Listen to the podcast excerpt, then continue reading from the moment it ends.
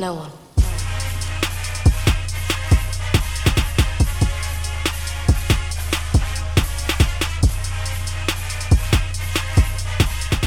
Hello, Gator Nation, and welcome into the latest edition of Locked On Gators, your team every day. I'm your host, Zach Abolverdi, staff writer for the Lake City Reporter. What's up, Florida fans? Welcome into the latest edition of Locked On Gators. On today's show, we will be joined by Kassidy Hill from Gatorbait Magazine to get her thoughts on Florida's season thus far. We'll have a lot of quarterback discussions about Kyle Trask, Emory Jones, and Felipe Franks, and she'll break down her piece comparing Dan Mullen's usage of Emory Jones and Kyle Trask to Chris Leak and Tim Tebow. And I'll also get Kassidy's thoughts on the Florida basketball team and their struggles to start the season. Here was my conversation with Kassidy this week. We're now joined by Cassie Hill from Gatorbait Magazine. I was able to uh, get by Paul Finebaum to uh, get a slot with her for this week. Oh, stop. Cassie, welcome into uh, the podcast. How are you doing? Thanks, Zach, for having me on. I'm good. How are you? I'm doing well. I'm enjoying the bye week. We just know, heard from the uh, the coaches and the players, and I think they're enjoying the bye week as well. That rare third bye week. I don't know what to do with myself. Yeah, I have well- all this time. Well, and, and obviously last week the Gators uh, took care of business, ended the, the losing streak to Missouri, got themselves to nine wins, 6 and two in SEC play. They finished the year with. What are your thoughts on this season overall? What Dan Mullen has been able to do in year two, and kind of what they've set themselves up here, having a chance to finish with ten wins. I think that the high a lot of us got on after the Auburn win means that sitting here right now, it seems a little bit disappointing with two losses and no chance to go to Atlanta. But when you think about how we were looking at this season back in August or back in July, nine wins already, six and two in SEC play, a chance for a 10 win regular season and 11 win season overall, depending on how the bowl game goes. I think nobody would say no to that. No. Especially in Dan Mullen's second year. Um, another top 10 win against Auburn. I know that, as according to the playoff committee, that's their only good win. Um, but I think when you look back at a lot of these different games, Missouri has always been Florida's kryptonite. And so I would count that as a good win. South Carolina was coming off the win over South Georgia. Carolina now looks like a bad win, but at the time was a really good win, especially to do it in a tropical storm. And as strange as it sounds, Florida's best game was a loss to LSU. Yeah, And they showed in that loss to LSU, and they showed in the win against Auburn and against South Carolina and against Missouri as well that they can play against anybody. Um, I don't know what next year is going to look like because Florida's losing a lot of pieces this yes year Yes, they are. we- you know, we just talked to a lot of these seniors, and usually on senior day, it's a it's a good crop of it's a good number, but no offense, but half of them are walk-ons that you don't know. This year, th- this is a lot of big seniors No that doubt. they're losing, um, and I know that because it was such a senior-laden team, they wanted more. They wanted a championship, of course they did, but to get a ten. It hasn't happened yet, but to get a chance for a 10 win regular season in Dan Mullen's second year here with a bunch of players that had a four and eight season year before last, uh, nobody would say no to that. And so Of course not. overall, the the advancements we've seen the offense made, um, the changes that the defense has made the past two to three weeks, I think uh, it's been a pretty good year for Florida football. No doubt. And obviously, Kyle Trask has been the story of the season, one of them, um, with what he's been able to do. But it hasn't just been a one man show. We've seen Emory Jones, too. And you go to, wrote a great piece on Gatorbait this past week about how Dan Mullen has not only been able to use them, but also kind of how that compares to the way that he played Chris Leak and Tim Tebow. And, and I, I think that that's kind of what people expected and maybe mm-hmm. even hoped for once Felipe Franks went down that, that that's the system that he would use and, and so far we've continued to see both of those guys in, in pretty much every game. Exactly, and that was sort of the crux of the story and the crux of the piece was that when Felipe did go down and it did become Kyle and Emory, you heard a lot of fans saying, "I want to see that two quarterback system, the Yeah. way that Mullen used Leak and Tebow." And every time after every game, and I know Twitter is just a small little piece of the entire fan base, but you get on Twitter, you get on the message boards, you you get on Steve Russell's show, the post game, and it's like, why is Mullen not using them the way he used Leak and Tebow? And uh, some people have said that's not necessarily a fair comparison because of how different Leak and Tebow Correct. are to Trask and Emory.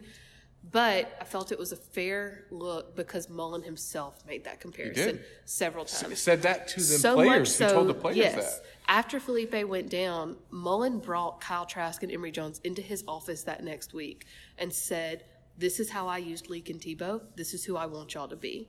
So therefore, I felt like it was a pretty fair comparison.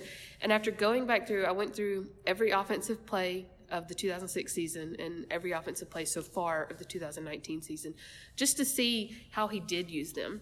Um, statistically, Tebow did run a little bit more, but compared to the amount of plays that Emory has had compared to what Tebow's had, he's actually used them about the same amount. Yep. And he's used them in much the same way. I think overall, by the end of the 2006 season, uh, Tebow had run 18% of Florida's offensive plays. And to this point, uh, Emory has run 15%. And so, in those numbers, when you look at when you're getting into the several hundreds, those numbers is a difference of you know maybe hundred snaps, but overall, fifteen percent of uh, Florida's offensive plays so far this season, with two more games to go, is not a bad usage of Emory. Um, and he used him in much. He's used him in much the same way that he used Tebow. You know, we remember the jump pass. We remember uh, different times where he came in on the one yard line and ran it in. And we just remember those specific plays and think that the entire 2006 season was made up of plays like that. And it wasn't. It was a lot of Chris Leak running two snaps, pulling him out, putting Tebow in on a second and seven in, on the 40 yard line, Yep. letting him run one play to pick up four yards, and then putting Chris Leak back in. It was a lot of plays like that. And it was pretty consistent. There were some games where Tebow didn't even go in until the fourth quarter. Yep. And that's much the same way that he has used Emory this year. Some games, the plays for Emory are scripted. Some games, the plays for Emory are a little bit more by feel. And as I was just talking to Jackie Franchuli about this before we came out here, she looked at it as well and said, I think the plays for Emory have been much more productive when they're scripted. So maybe we see that more these last two games, especially now that he did go in against Vanderbilt and Missouri and, and show what he can do. He had that great play in Missouri um, where he threw a 41 or 46 yard pass, I Yeah, think, to to Toney. Kadarius Toney. And it was so funny because the the narrative around Emory and Kadarius is that they only run. Yeah. And so for Emory to go out there and throw a 46 yard pass to Kadarius Toney, and it was a beautiful pass, it was a beautiful catch. Um, I think that's going to make a lot of defenses go, well, crap, now we have to plan for that too, which was probably its intention. So all of that to say, we can gripe, we can complain, we can look at it, but Mullen is using Trask and Emory in much the same way that he did use Leak and Tebow. And yes, Tebow's a different player than Emory, so that may not be a fair comparison. But the fact of the matter is, they both still play quarterback. They're both still in an offensive, a Dan Mullen offensive system, and so I think it's a fair comparison. We're speaking with Cassie Hill from Gator Bait Magazine. It's the bye week, mm-hmm. and I, I know that the Florida players and coaches aren't looking ahead to next season and next spring, but we can. We can. We have that luxury. Because it's the bye week, and we're talking about quarterbacks. Mm-hmm. And this is the elephant in the room Mm-hmm. for the spring of 2020, which is what the heck is going to be going on for the Gators with the quarterback competition. What do you foresee? And not necessarily who's going to start. I'm not asking you to name one now, but do you think that it's going to be three guys competing for that job in the spring? How do you think Felipe is going to try and you know work himself back into this if he chooses to go that route? And is it just crazy that we're even having this conversation where you know there's I, I said this earlier on my podcast that Felipe is in a spot where he went from established starter Mm-hmm. in his second year with that role to now people questioning whether or not he can come back and either win his Take it from job or two whether he even wants to. Whether Right. he would just say you know what? I think i need to go somewhere else. Um, and then on top of that there's the whole emory jones which we just talked about and him wanting to certainly get more playing time and and keep him happy and feel like he's developing and, and not certainly get to the point where the transfer portal is on his mind. So with all that being said what, what do you think Dan Mullen and Brian Johnson are going to have to do to try to navigate this once the season ends? I think they wait till the last possible second to name a starter for starters. And I don't think it necessarily becomes a three person competition. I think one of those guys bows out. And Before spring. No, after spring. Sure. Sorry, I, yeah, before fall. I think one of them bows out during the summer. Um, Felipe's not going to be ready for spring ball, no matter what. He can come out and he can walk through it, but he can't take kits. He can't run. He can't pivot and plant and stuff like that. I don't think he'll be ready for that by then. He is walking. He was walking around today without his cast. Um, so that's a positive sign, but he's not football ready, and I don't think he will be by middle of March. And so I think Does he- that hurt him then because he can't come back and show in spring that hey Trask and Emory, you guys did good, but this is my job again. Very possibly, especially because if it had been later in the season when he had gotten hurt, he might could have had more time in the spring to heal. It, like he logistically would have had more time in this, he would have had to have waited longer in the spring, but also because he would have shown a little bit more that he could do w- within this offense in his second year. Um, but this has been Kyle Trask's season Yeah. and he's shown what he can do. The biggest difference, though, is that next year this team is not going to have all these receivers because Felipe and Emory are better quarterbacks for a typical Dan Mullen system. And this particular year, 2019 season, Kyle Trask is the best quarterback for this team because it's an embarrassment of riches at the receiver unit. And that's not going to be the case next year. So you're going to need a quarterback that can run a little bit more. Um, Great point. and so it might be more of Emory's year, but Kyle Trask has done everything he can this year to prove that this should be his job. And I think he, whether Felipe is willing to accept this role and Emory is willing to accept this role, I think Kyle would continue to accept a role in 2020 where he's coming off the field for somebody else to come on. Yes, I think Kyle Trask will stay no matter what, unless somebody gets in his ear and convinces him to go to the NFL. But I don't think that'll No. happen. I don't. Um, he's he's got a good bit of tape this year, but it's his only year of tape, yeah. and he needs A another Cardale Jones type situation. Exactly, and, and I don't think he's ready for that.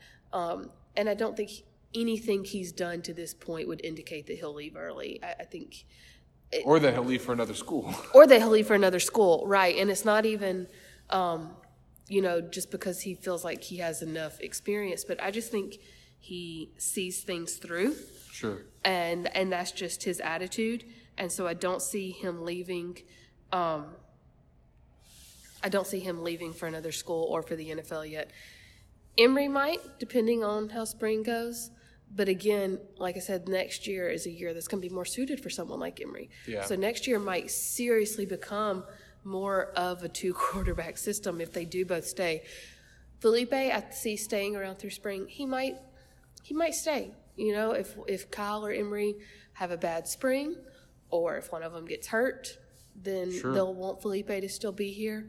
Um, which is why I think Mullen will wait as long as he can to name a starter. Uh, but if they both have a good spring, I could see Felipe transferring in the summer. And I think if he does, it'll be one of those situations, kind of like Jalen Hurts at Alabama, where it was, you know, you've you've given everything. Thank you for all that you have done. Um, we wish you nothing but the best. And those situations, kind of like Mullen said today with Nick Sproles, is what the transfer portal is for. Yeah. You know, it's a guy that's given his all. It's just time to move on. And and Felipe's done that. And so if he does choose to leave next summer, I I don't think anybody will be shocked. It might be a little sad, but nobody will be hurt. It won't be a bad situation. It'll just be time to hand over the reins to someone else. Definitely. Now, before it crosses that bridge, they got to end this season. Mm-hmm. Got to get the win at home over FSU uh, because as as much as it felt good to win in Tallahassee last year, that winning streak for the Seminoles was still going on uh, Mm-hmm. when they came to the Swamp last time, and they were able to get a win in uh, with Randy Shannon as the interim coach. So it was a, a, a blast from the past. If Florida can get the win and, and close things out, what do you think of their bowl prospects? And uh, obviously, a lot has to play out. Yeah. And, you know, but do you think, regardless of where they go, having a 10 win season with the possibility to get 11 wins with the bowl game, what that's going to do to carry them into the offseason, especially if they can get a win, help with recruiting, Mm-hmm. all those things that you need to do coming off of a football season? As far as your question about the bowl scenario, your guess is as good as mine. Yeah. It's a crapshoot. Where are you hoping for? Oh, the Sugar Bowl for sure. Gosh, I want. I, I kind of want the Orange Bowl. I've never been. I've been to. You know, I've been to New Orleans. Maybe it's because I have like I have been to the Sugar Bowl and I've never been to the Orange Bowl. But the Sugar Bowl is such a good bowl game. One, you're in New Orleans, Yeah. so it's always fun. Um, and it's so well run. It's it's just top notch. I've been to a few different bowl games, and none of them have been better run than the Sugar Bowl. It's just it's an ease to work. Sure. And so, selfishly, I want the Sugar Bowl, and it's close to home. It means I get to spend more time with my family at Christmas. Um, I know. Trust me, I won't be mad about that destination. yeah. uh, I have heard a lot of the Orange Bowl. The Cotton Bowl is still a pretty good possibility. I won't want that. Yeah, it's still a decent chance. A lot of it will depend on uh, Penn State and Ohio State, Yep. who I no think doubt. play this weekend. So Florida's bowl chances, we might have a much better idea after this weekend of what's going to happen. Um, until then, just you know, write them all on a piece of paper, throw it up in the air, and grab one out. That's that's about as good as Sure. way as you can to figure it out. Because every possible every game gives you eight new scenarios and so you there's you do the I don't want to do the math, but that means there's like sixty something still possible different scenarios. There's not that many bowl games, but you know what I mean. Now, regardless of where they play, if they get to 11 wins, how do you think that Mm-hmm. helps continue to maybe change the narrative of what people think about Florida uh, and where this program is at, how it ranks among the elite, and, and maybe definitely how recruits kind of view where things are at after two years with Dan Mullen? I think eleven wins they get uh, labeled as a contender, for sure. They get labeled as a contender for next year's playoffs. Um, the youth of next year's team is going to make it a little bit more difficult, but they'll have proved that they can do it. They'll have proved that they can go toe to toe with different teams, that they can win in different styles. They can win a 24 21 drudge match against Miami, or they can win a 56 nothing shootout or a a shutout against Vandy. And so they've proven they can do different things. They've proven that they can adapt to Dan Mullen's style, that Dan Mullen can adapt to his players. And at, when you are at a school like Florida, it carries a lot of name weight. Some of that has lost its luster over the past few years. But I think the last two years have really given it back. Um, you've got a good class coming in. I think it's currently a top 10 class, if I'm not mistaken. Uh, another 11 win season will only help it because Florida's one of these schools, and I don't think this is biased saying this. I think it's just from, you know, doing recruiting here and there, what you listen to these kids say. Florida kids want to go to Florida schools, but they also want to go to schools That are good. that are good and contenders. And right now, Florida's the school in the state of Florida that's good. And they, they, yeah, FSU was good when Jameis was there. Um, but it's been a while since they've had a legit contender in the state of Florida that they can look at and say, Definitely "Hey, not I- Miami. yeah, exactly." That they can say, "Hey, Mama, I'm going to stay close to home and still win and have a good opportunity to get to the NFL." And so, an 11 win season, possibly top 10 ranking at the end of the season for two years in a row. Well, I mean, last year was a 10 win season, but Yeah, but top it- 10 ranking for two years in a row. It's, um, we could see, I don't want to say a late surge that's going to make it top five or anything, but we could see them pick up one or two extras closer to signing day that really kind of uh, bump this recruiting class up and, and keep this thing rolling. Yeah, and, and I think too, not only do you just sort of have a chance to win, go from ten wins to eleven, but now you go from three losses to two, and the losses that you have are to two top Mm-hmm. Five, teams, and- exactly. or two playoff Two teams, teams that could be in the playoffs. as opposed to Georgia's 2018. Yeah, but as opposed to 2018 when it was Missouri and Kentucky that you lost to. Exactly. So I think that you know that changes also not just the recruiting perspective, but the national perspective Mm-hmm. of how people view Florida. So I think the national perspective on this Florida basketball team is not so good right Yeah, now. oof. Want to get your thoughts on that before we let you go. What have you thought of the start to the season for Mike White's team? The pressure now that he's already facing. Mm-hmm. I mean, I don't think these players can even get on Twitter. No. I think the worst thing that has happened to this team is that they were ranked six in the preseason. Yes, yeah, I agree. because there were so many expectations. And when we talked to Mike White before the season started and we brought up that preseason ranking, you could almost see him like just be like, no, no, no, please, please, please don't talk about it. Please don't talk about it. Because he didn't want his players to think about it. Yeah. Well, they did. And they admitted as such. And he said yesterday that on the way to Charleston was going to be the first time he really addressed it with them. And you might say, why has he not talked to him about it already? I think his philosophy, even though it's proven not to work, was a good one in theory. You know, just don't bring it up. Don't all. put those expectations on their shoulders from me. Um, but they heard it from the outside, and they heard it all over Twitter. And, And then, like you said, they saw yeah. it themselves. And like you said, now they can't get on Twitter. This is a young team. I don't think Mike White needs to be fired, at least not right now. I, I, I don't think he needs to be fired, period, this year. Um, I think he's a really good coach. I think he really knows what he's talking about. And I, I think he's had just hit, like, maybe it may only be one or two hits injury wise or who he loses every year he's been here, but they've been crucial hits. Mm-hmm. And this year he has really really good players but zach they're freshmen yeah. and a grad transfer he's got i think you said nine new yeah, pieces nine new, nine new faces and at one point during the exhibition game the five people on the floor were four freshmen and the grad transfer so it was it was five on the court that were not even here last and year and how frustrating does that have to be for Kerry Blackshear not mm-hmm. only is he trying to figure out how to play with a new team figure mm-hmm. out the offense figure out coach White's coaching style. Oh, by the way, play with four freshmen. Exactly. I got to teach a bunch of kids. Yeah. And he is teaching them. He, you watch him on the court when he's on the court with freshmen. He's he's talking to them, and he's got a great attitude but about that's it. Part of why they be, look. That's part of why they look the way they look. Though. They don't look like they've got anything together, and it's because they're still getting stuff together. Mike White has said he has not put in all of the sets yet. And I know as a fan, that's frustrating to sit there and go, and we're running the same three offensive sets over and over, and they're not working. But he's he's trying to ease it in so that he's not bombarding a bunch of freshmen of and overwhelming them to where they forget everything.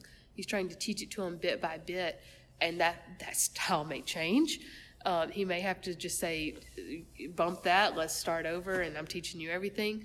Um, but they're only four games in. Of course. We've Kentucky's not doing too hot right now either. You know why? Because they're a young team as well, and I, I know it's frustrating um, especially after not having gone as far in the tournament as Florida fans would have wanted to the past couple of years.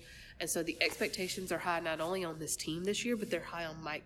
Or the expectations aren't high on Mike White, but the pressure is high on Mike White.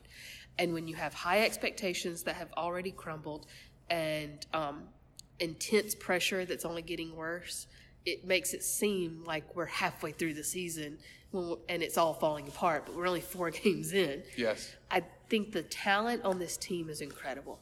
When we were able to watch them at preseason practice and off-season practice, you can see when they're on the floor and they're just when they play loose, they've got all the pieces there to be good. But they're they're still figuring out how to get into the college game, how to deal with competition, to competition, how to adjust to the pace, to the speed. I think they'll get there it's just going to take a lot of growing pains. And I think we'll look back at in Feb- if, if this is how they look in February, There's then we have issues, a problem. Yes, and, and, I, and I think people are, uh, are going to be putting pressure on Mike White, deservedly so, right. but not in November. Right. But I, and like I said, if they look this way in February, we have a problem. But I think in February, we're going to be looking back at these November conversations and going, man, we really should have kept our mouth shut.